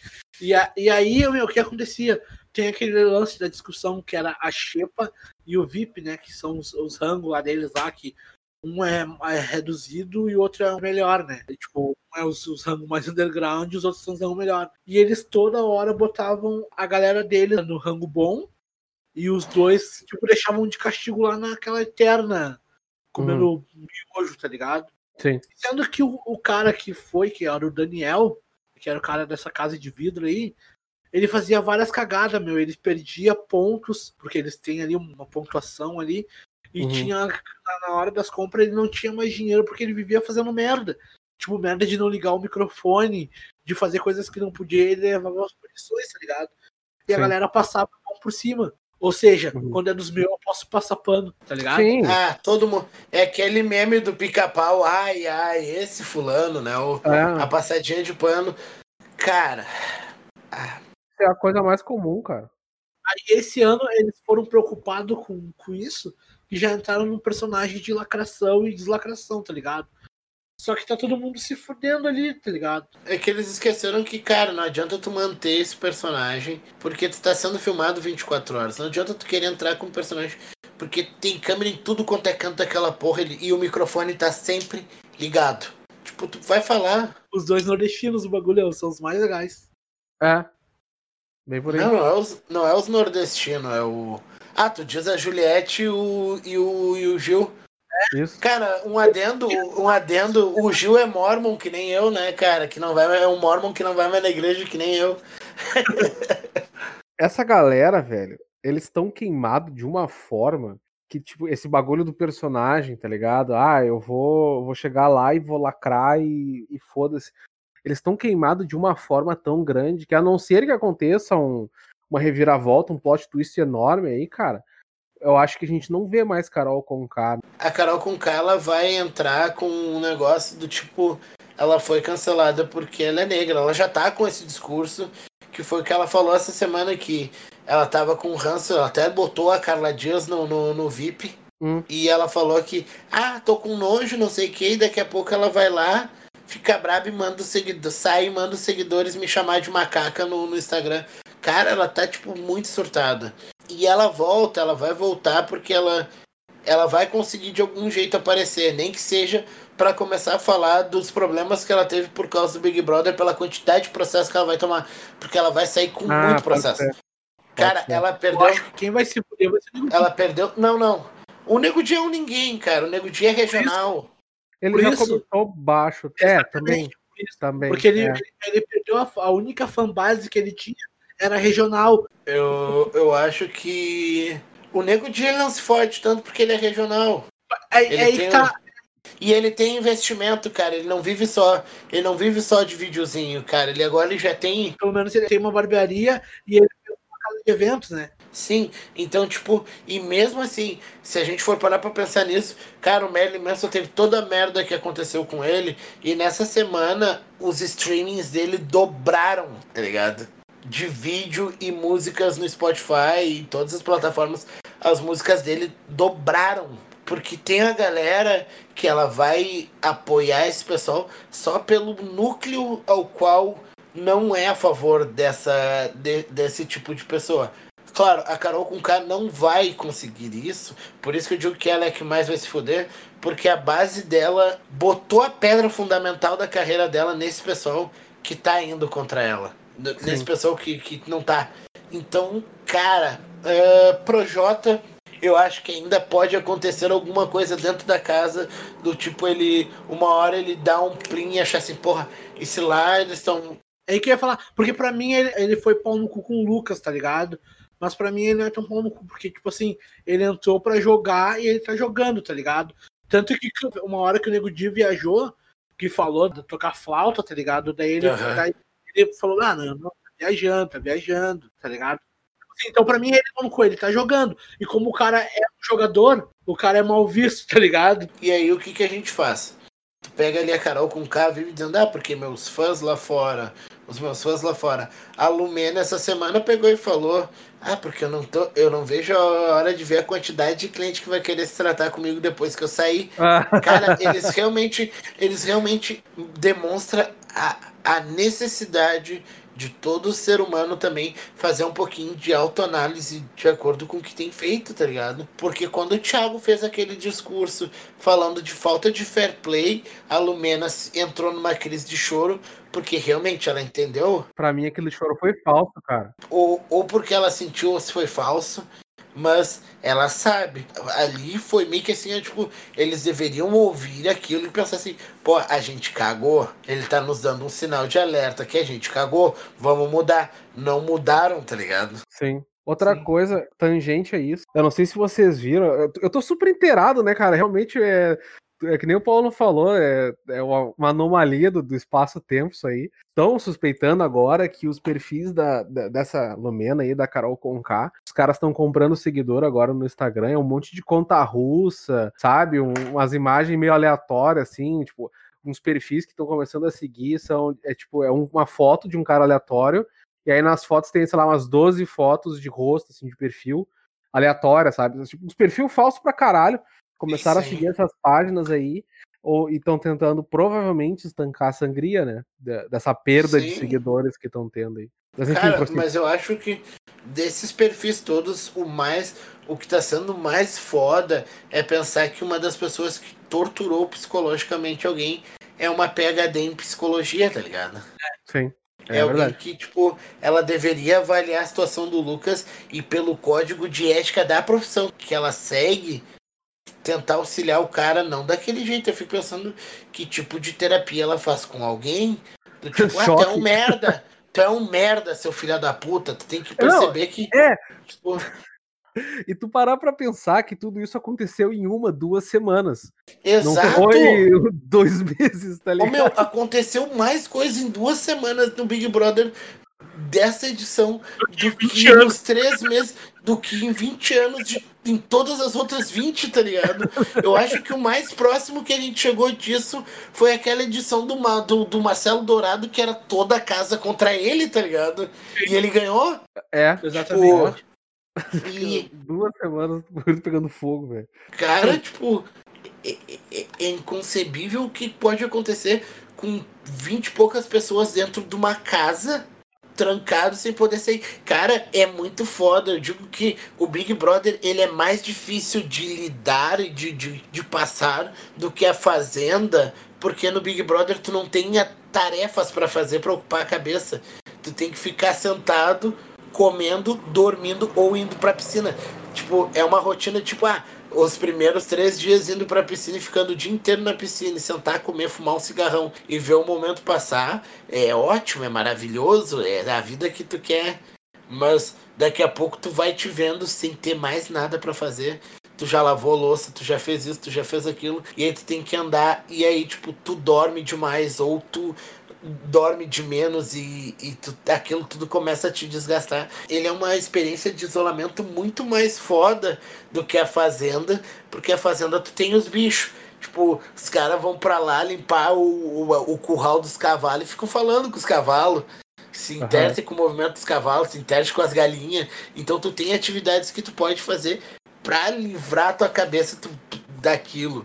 A gente meio que... Quando tu tem que ficar em casa, trancado, é foda, cara. É muito foda. A rotina vai te matar uma hora dessa. A rotina vai te cansar. E, e quando a rotina te cansa, velho, pode ser a melhor rotina do mundo. Pode passar os cento e poucos dias que vai ser esse Big Brother no V I P, mas tu não vai ter o que fazer. Daqui a pouco a academia já não vai mais te satisfazer, a piscina não vai te satisfazer, o melhor rango não vai te satisfazer, as festas vão ser cansativas. Sim. E é uma experiência que, cara, tu quer ver como é que tranca as pessoas dentro de uma casa pra te ver. E foi praticamente o que a gente viveu dessa quarentena no início. Que, tipo, as pessoas ficavam trancadas dentro de casa. Cara, eu, eu, eu fiquei enlouquecido de, de ter que ficar dentro de casa e, e não sair. E olhava o movimento pela janela e, tipo, a, a rua quase vazia. É, esse bagulho da rua vazia... Quer dizer, eu, eu me botei em isolamento aí, fora alguns momentos específicos, né? Mas antes de ter quarentena, eu já tava praticando isolamento. Faz tempo. É, é que o Matheus, tu já vive o isolamento antes disso ser moda, né? É. Eu saía de vez em quando, mano. Já sou adepto ao isolamento. Ai, né? eu, tô, eu tô na mesma vibe que o Matheus, tá ligado? E foi um pouco antes da... Cara, cada dia que passa eu entendo mais o Matheus. Eu falei isso, acho que semana passada. uh, não sei se, não sei se foi... Não, mas foi, não foi. foi foi no in-off depois. Cada dia que passa eu entendo mais o Matheus que fica em casa fumando cigarro, sentado na área tomando chimarrão, tá ligado? Porque não, não, não vale a pena, cara. Assim, ó, o isolamento que o cara se põe é uma coisa. Tipo, tu pode sair. Sim. Tu tá isolado por opção. É, tu, não, tem, com certeza, tipo, tu pode com pegar certeza. A chave e sair, tá ligado? Mas não é um isolamento tipo, cara, fechei a porta aqui, tu só sai daqui tantos dias. E, e esse tipo de experiência é uma experiência que, que é, eu não, não recomendo pra ninguém tu ficar trancado num, num lugar vendo a vida passar. Com certeza, cara. Ah, cara, assim, ó, é pior tipo de isolamento é aquele que te obriga a ficar de frente contigo, que eu acho que foi uma das coisas que mais pirou a galera nessa quarentena, foi que a pessoa teve que aprender a conviver com a própria solidão, com a solitude, né, cara? Sim. A pessoa ter que, ter que lidar consigo. E, e aí é que vem aquela questão que eu digo, da, da, que, que eu trabalhei bastante na terapia, porque é uma coisa muito natural da gente, a gente achar um culpado. Muito comum pra gente achar algum culpado pelas coisas que acontecem na nossa vida. Seja ela, ele um colega de trabalho que foi muito pau no cu, ou uma chefe, ou a nossa mãe, o nosso pai, o irmão que foi melhor atendido, que, que, que foi... E, e, e o fulano porque é, é rico... Pode ser um grupo de indivíduos. Exato, a gente tem que culpar algum tipo de indivíduo, e na verdade aquilo que incomoda das outras pessoas não são as outras pessoas, são sentimentos nossos ou coisas nossas. Tipo, cara, o que que te incomoda no fulano? Ah, me incomoda no fulano porque a vida dele foi muito fácil. Mas por que que a vida dele ser muito fácil te incomoda? Porque tu queria ter aquela vida muito fácil e, na verdade, tu não tá sabendo lidar com a tua inveja. Sim. E, tipo, Cara, e, e, é, e é isso que eu digo, as pessoas devem sim olhar para dentro de si e começar a pensar o porquê que o outro me incomoda. Sim. Porquê que em algum momento eu continuo mantendo um, um, um sentimento de, de raiva com outra pessoa. Por que que eu não gosto do fulano? Ah, por isso e por isso, por isso. Tá, mas isso que eu falei dele se aplica a mim também? Cara, se as pessoas pensassem assim, muitos preconceitos que a gente tem seriam extinguidos, tá ligado? Mas, cara, isso eu só consegui chegar porque eu fiz terapia. eu, eu, eu só consegui. E, e, cara, isso é a pior parte de fazer terapia. E aí eu digo, cara, às vezes tu não ter conhecimento de certas coisas te salva. Porque a pior parte de, dessa, dessa parte de tu entender e começar a, a fazer esse tipo de pergunta é quando tu tem que reconhecer que, cara, o que me incomoda no outro é, é eu. E aí Sim. tu vai ter que reconhecer que, tipo, cara, eu é que tô errado, não é o, o fulano. Eu fiz isso. Se ele me incomoda porque aquela frase daquilo que ele fez em algum momento se aplicou a mim, quer dizer que eu tenho que reconhecer para outra pessoa que eu já errei com essa pessoa e que eu fui algum dia um pau no cu que eu tô reclamando hoje que alguém é comigo. Sim. Tá? E, e é isso que deve incomodar, porque o ego bate muito mais forte nessa hora. E, cara, se tu parar pra ver, o, o personagem, a persona, a celebridade, se assim posso dizer, Karol Conká, é uma pessoa que fala eu, eu, eu, eu, eu é, sou isso, eu tenho fãs lá fora, eu sou a mamacita, isso, vira a cara e olha pro lado. Cara, ela é uma pessoa que age completamente pelo ego dela. Eu não posso fazer esse tipo de análise porque eu não sou capacitado para isso, mas eu vejo isso porque em muitos momentos eu já fui assim, cara, eu me lembro até hoje que eu peço desculpa, cara, toda vez que eu vejo os caras eu digo que eu já fui um pau no cu musicalmente falando, né? Esse bagulho que tu falou do eu, eu, eu, eu, tu vê quando ela vai pedir desculpa pro Lucas, aquele, ela fala assim, eu aceito que você me perdoa. Ela deu a entender na, na frase dela, ela tá de boas, porque ela sabe que o cara perdoou ela antes que o cara falasse eu te perdoo, tá ligado? Tipo, cara, e aí vem daquela questão, e o perdão? As pessoas realmente perdoam porque querem perdoar ou elas perdoam porque elas querem aparentar ser superiores a outra pessoa que ofendeu? Porque hoje tem isso, o perdão também foi glamourizado, né, cara? O perdão ah. também tem o seu glamour, aquela coisa assim, ah, eu te perdoei, mas é aquele perdão tipo, ah, tu vê, eu te perdoei aquilo que tu me fez em mil novecentos e setenta e quatro e eu, até hoje, eu já te perdoei, mas eu, tu fez aquilo pra mim em oitenta e três... Tipo, te perdoei até a segunda página. Se eu tiver que te lembrar que eu te perdoei, é porque eu não te perdoei, tá ligado? Foda-se. É, tá ligado? É, é a virtude, cara. É mostrar virtude. É, hoje em dia, uma coisa que potencia... Eu tô tirando essa informação do meu cu, tá? Não tem nenhuma base pra dizer isso. Mas com esse bagulho da rede social que os caras ficam... Ah, olha só. Eu... As pessoas não expõem só comida, não, não, não põem foto só de passeio, só da família. Tem que ter a virtude posta. Então, é uma coisa que se traduziu, que se transcreveu pra vida real, tá ligado? Claro que já existia antes, mas hoje a gente tem a percepção disso aí, porque agora a gente tem esse contato, porque esse bagulho veio e fudeu com a cabeça de geral, tá ligado? Eu, eu converso muito com a Vitória sobre isso, cara. Porque a Vitória é uma pessoa que ela, ela tem uma, uma, uma procura, uma busca espiritual muito, muito forte. E é, e é uma procura espiritual não religiosa, né? Aquela coisa uhum. de procurar melhorar, entrar em conexão com o eu superior, o eu interno, a, a, a santidade interna, a, de, a deidade interna dela, assim. E, e ela direto, ela posta coisa, tipo, sobre gratidão e sobre como ela tem aceitado as mudanças e tudo mais. E às vezes eu digo que ela posta muito aquilo e, e ela diz, ah, eu não vou poder postar agora, não. Até pode, mas as pessoas às vezes podem achar que isso é só um personagem, mas eu convivo ah. com ela e eu sei o quanto ela enche o meu saco em relação a essa busca espiritual dela, e às vezes eu digo pra ela, cara, eu já fui muito disso, e às vezes eu tenho um pé atrás quanto a, a, a questão da, da, da, da espiritualidade, da espiritualização e da, da procura. Eu, eu tenho um certo problema com o gratidão, hashtag gratidão, gratidão, ah, essas coisas assim. Uma experiência muito louca esse final de semana, eu contei pro Matheus assim por cima, mas não vou contar agora porque senão vai, vai delongar muito no próximo, no próximo episódio que a gente fizer essa, esse formato de novo, que é o conversas de mesa, relembrando aqueles tempos que a gente ia pra casa do Matheus tomar um chimarrão e... Mas enfim, no, no, no próximo eu vou relatar essa experiência. Tem tudo, tem tudo a ver com, com isso aí, meu. Foi um, uma, um bagulho bem, bem... Uma experiência bem louca que eu tive. Só pra, só pra dar um spoiler aí, eu tomei chá de ayahuasca, tá ligado? Baseado em relatos de pessoas que tomam ayahuasca, de consagram ayahuasca. Eu cheguei a mostrar pro Matheus uma, a música, uma das músicas que vai pra E P da Red Crow. E ela fala sobre essa, esse conhecimento interno, tá?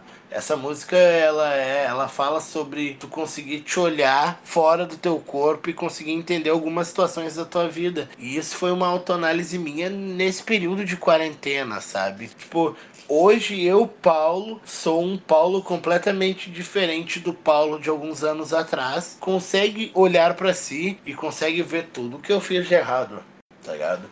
E, e foi muito difícil ter que aceitar que eu errei. Ó, chegou a ofendida aqui agora. Eu vi, a gente já falou sobre isso aqui. Ninguém gosta da sua mulher, meu. Ela tá, a Vitória tá com delay aqui. Ela viu, ela viu pela internet, aí teve o delay. Não, fala pra ela que a gente também não vê, tá ligado? Só que a gente tá a, sabendo de tudo. A, a gente não vê, mas a gente... O Matheus falou que a gente não vê, mas a gente sabe de tudo, que a gente acompanha pela, pelas redes também, né?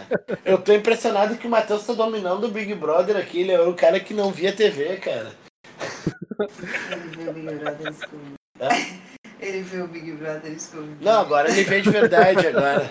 Ele até agradeceu a Rede Globo pela experiência. É, agora meu, é, não é mais Paulo, escondido, não. Ô, Paulo, ah. o Matheus faz até crochê agora, meu. Ah, mas olha, isso eu já esperava dele. Eu, eu não sei, mas eu acho que ele já fazia, cara. Eu, eu só vou dizer que esse Big Brother é tudo programado, é como se fosse uma novela da vida real. Eu já falei pra vocês que quando tiver teoria da conspiração tem que chamar a Vitória, né? Como, cara? Todo mundo sabe que se a mulher fosse pro paredão ela ia sair. Todo mundo sabe disso. É. Por que que ela ganhou a prova do líder? Ela ganhou a imunidade e ganhou a prova do líder. Não, tá tudo errado, só um pouquinho, tem cara de palhaça. É. Deve ter, pra tá vendo? O presidente do Brasil... Pra, pra tá discutindo... Cara, travou bem na hora, chegou a travar, tá ligado? Ô, Matheus, acho que já vamos, vamos esperar o Paulo voltar, já vamos encerrar já Vamos aqui. encerrar, porque já vai dar duas horas de programa já. Vai ficar muito e baixa. Até Paulo caiu o Paulo ali. Alão, aí. Voltamos? Voltamos. Bah, meu, Voltamos. Caí de uma maneira legal. Na melhor parte da discussão, o cara caiu. Exato. Caí assim, tipo, quando eu olhei tava tudo travado, cara. Paulinho, vamos, vamos, vamos encerrando que já... Vamos. Então tá, meu, o formato aí, como eu vim dizendo, ele já é uma coisa que acontecia algum tempo atrás, depois das logísticas da, da galera, acabou não acontecendo mais, mas acontecia todo domingo na casa do Matheus, e nós pretendemos trazer mais vezes, porque é uma conversa saudável entre amigos, cagando tese ou não, enfim, e foi muito legal, e, ô meu, considerações finais aí, vai lá, Matheus. Isso aí, cara, infelizmente, como o Nando falou, por questões logísticas e de tempo, a gente não tem como, como fazer mais, como a gente fazia antigamente, mas a gente tá tentando trazer esse formato pra cá. Se você se sente ofendido aí, pau no seu cu. Não leva muito a sério também o que a gente fala aqui. É. Se quiser levar também, foda-se. E era isso aí, valeu. Então, cara, é, é realmente é, é bem legal porque a gente vai falando e vai falando e o tempo passa, que nem era na, nas mesas de domingo, assim. Pra quem não tem noção do que, que eram as, as mesas, é que o Matheus tinha uma mesinha redonda na, na, na, na área dele lá e a gente se sentava naquela mesinha a tomar chimarrão e conversar, que nem a gente fez hoje. Ah. Levantando altas teorias. O dia inteiro. Levantando altas teorias que não faziam sentido nenhum, a não ser pra gente. Inclusive uma teoria de que a gente ia dominar o mundo porque a gente sabia os segredos do mundo e é. boa parte a gente meio que previu na mesa e acertou. Que tem assuntos da mesa que se a gente publicasse, com certeza a gente ia tomar vários processos, porque... Inclusive, ô Paulo, desculpa, desculpa te interromper, mas inclusive a gente sabe quem é o novo anticristo, hein? Não te esquece? Exatamente, a gente sabe, a gente sabe quem é o... É? Não era pra revelar, pô, cara. Era. Tá, corta aí então, eu não me lembro, eu só vaguei. Exato, o anticristo é. Então, cara, a gente criou altas teorias muito loucas, que sempre foi a ideia de a gente uma vez tornar isso público pra galera ouvir. Um abraço pro Queijo, que também era um cara que tava sempre lá. Me sigam em todas as redes. Um forte abraço pra todo mundo. Pau no cu do... E agora é contra tudo e contra todos. Vamos, Inter. Vamos, vamos. vamos. Já, já fico empolgado já. Pretendemos voltar na, na, na próxima edição já campeão do Brasileiro. Vamos, Esporte Clube Internacional. Não deixe a gente na mão, por favor. E é isso aí, gurizada. Até o próximo episódio. E é isso aí. Só um adendo. Ah. O Palmeiras não tem Mundial. Ah, meu, hoje foi um dia histórico, porque o Palmeiras conseguiu fazer o maior fiasco de todos, cara. Foi o único time que não fez um gol no Mundial, velho. Não tem Copa, não tem Mundial. E também foi o único sul-americano a não chegar entre os três. Exatamente. Então, foda-se o Palmeiras. Foda-se o Palmeiras. Paulo cu do editor. A mãe dele não vai ficar brava. Falou, boa noite. Falou, boa noite a todos. Falou. Porra, cara. Tomei no cu. Peraí que eu fiz cagada aqui, cara.